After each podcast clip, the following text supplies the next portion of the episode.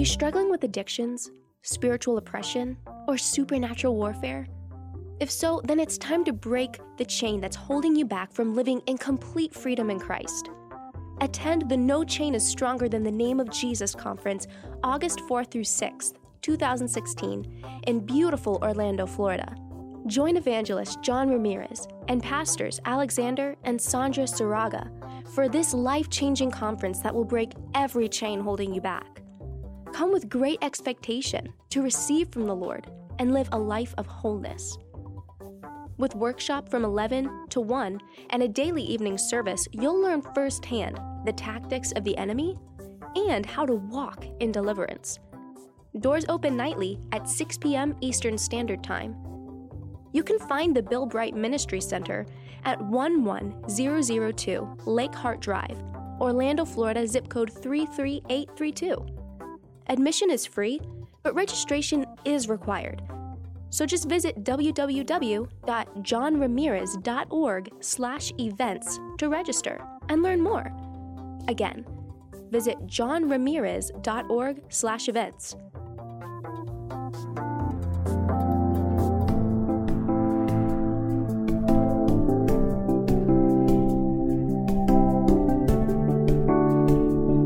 But I would say, as a whole, rejection is going to hurt a man as deeply as it hurts a woman. It's just with women, we're coloring with a 64 box of crayons as we express our emotions, and men are dealing more. Most men, I wouldn't say all men, but some men are dealing with more like an eight pack of emotion, like I'm happy, I'm sad, I'm mad. You know what I mean? It's like real basic.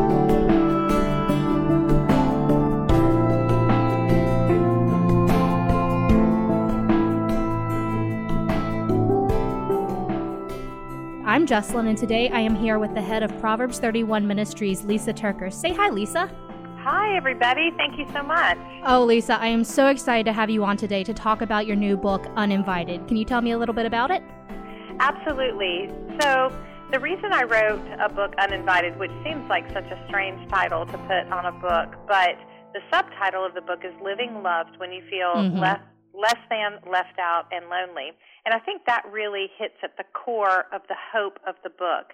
Um, uninvited is the feeling that I think many of us feel um, in big ways and in small ways. The big ways are because the rejections of our past are affecting us today more than we even realize. Mm-hmm. Rejection mm-hmm. is such a a difficult thing, and I think most of us are either healing from a past rejection, dealing with a present day rejection, or fearing an unexpected rejection might be right around the corner. So mm-hmm. we navigate life and can kind of start doing a dysfunctional dance because we know the pain of rejection can be so intense. So those are for the bigger rejections. But then there's small, everyday rejections, those subtle feelings of being, you know, just feeling less than, left out, and lonely. And an example of that is when you hop on social media and two of your best friends got together and went to dinner last night, and they oh my goodness, I feel that.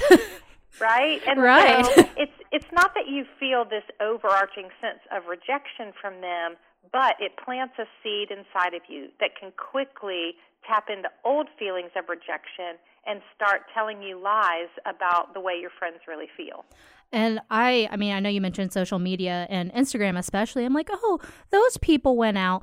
But how do you think social media has kind of amplified this rejection in our lives?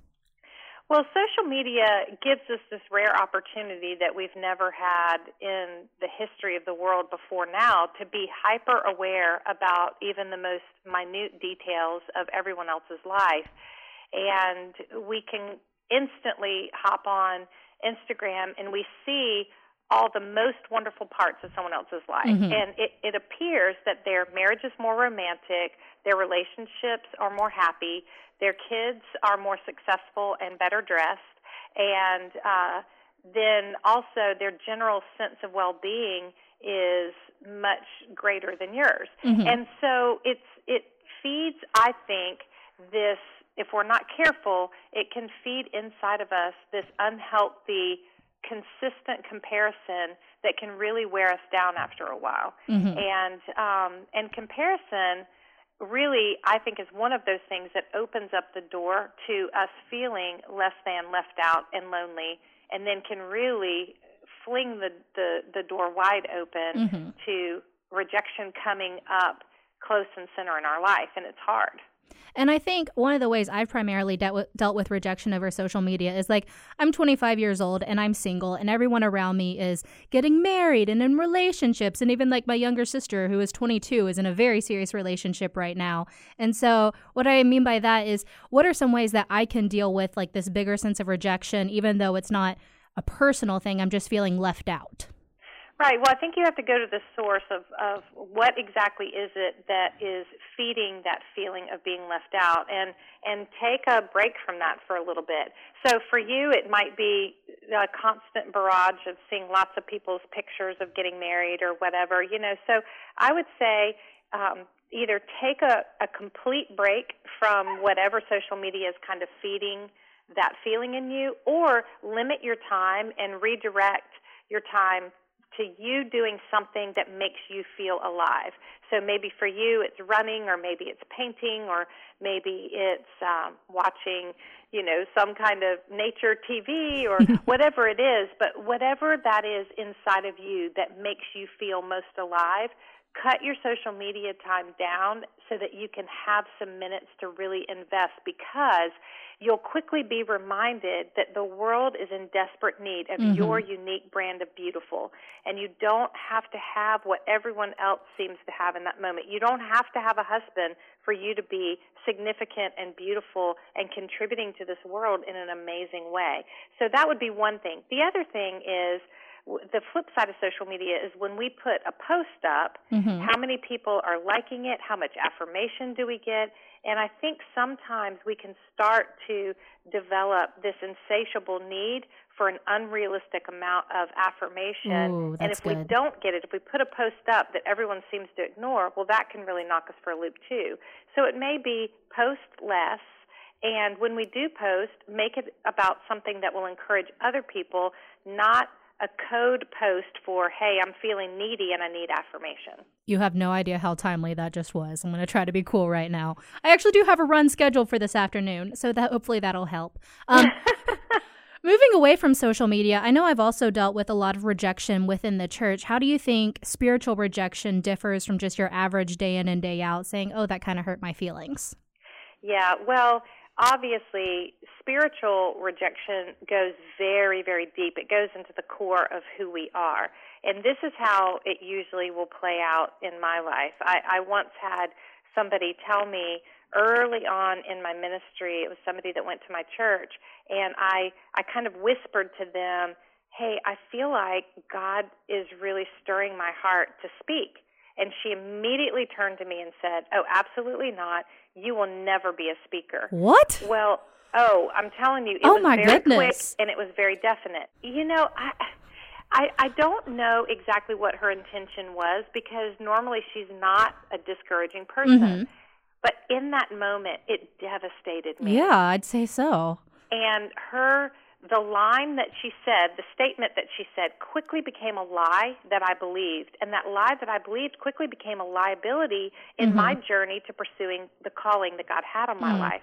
So, what I encourage people to do, especially when it's in a spiritual sense, and certainly also when it's in an emotional sense, go back to those times. Like, really, really spend some time, ask God to reveal hey, I feel a pause every time I try to step out in my calling here, or I feel uh, kind of chaotic whenever I walk into church, or I instantly feel like people are going to reject me if I go to a Bible study, or mm-hmm. they're not going to talk to me, or whatever. Go back, sit down with the Lord, and go back and ask Him to reveal where did this lie begin. Oh, that's and good. it's amazing how faithful in the in the beauty of silence, how God can really bring things to mind. Write it down, take it to the Word and when you take it to the Word and take it to someone who you know loves you and wants the best for you, and start to untangle those lies. Oh my goodness, I love it so much. I actually was just sitting here with my eyes closed, taking in what you were saying. It's it's so full of truth. Why do you think we as women kind of take this more personally than like our male counterparts?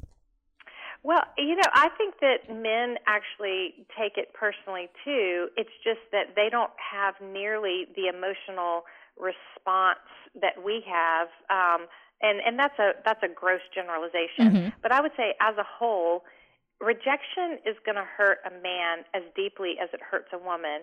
It's just with women, we're coloring with a 64 box of crayons as we express our emotions. And men are dealing more, most men, I wouldn't say all men, but some men are dealing with more like an eight pack of emotion, like I'm happy, I'm sad, I'm mm-hmm. mad. You know what I mean? It's like real basic. With us, we're like magenta magnificent, or we're like, the you know, me pink, cherry fire chaotic. You know, I mean, we've yeah. just got all this expressive way. But regardless, at the heart of every human, there are two core fears that feed a person's sensitivity to rejection the fear of being abandoned and the fear of losing one's identity. Mm. And in Uninvited, I really unpack those and help us get to the place where we can have an intimacy based identity in Christ so that we can have a more solid foundation for the core of who we are. And that's really the secret to what I'm proposing in this book is the antidote for rejection, and that is to learn to live loved. And that's oh, true man. whether you're a man or a woman.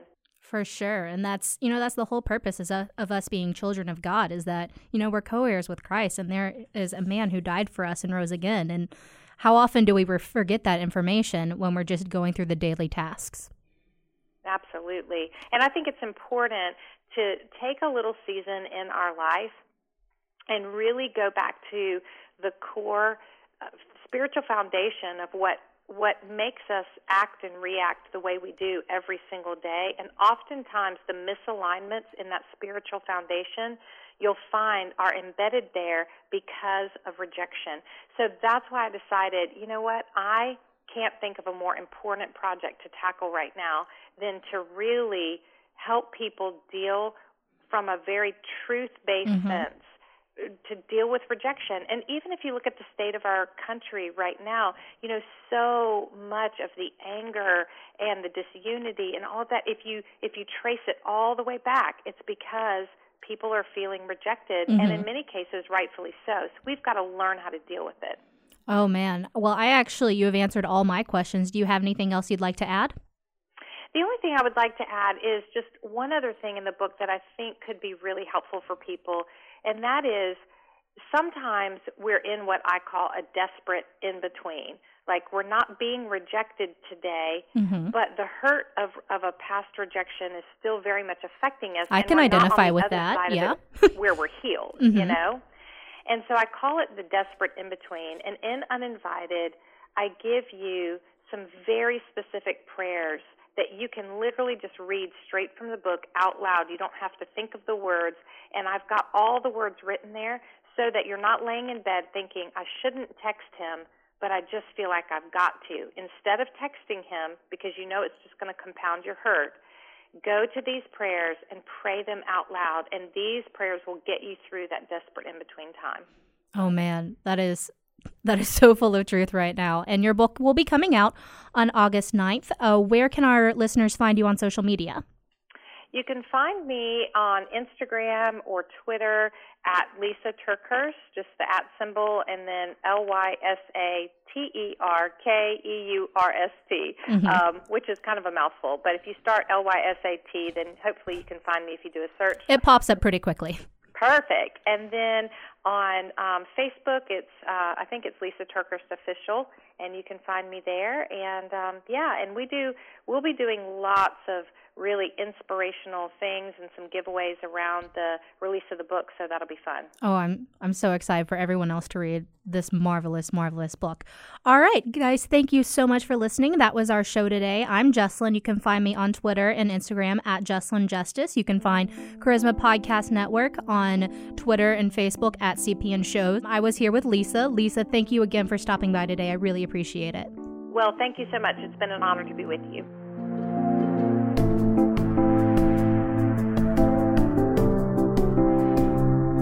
This has been a production of the Charisma Podcast Network.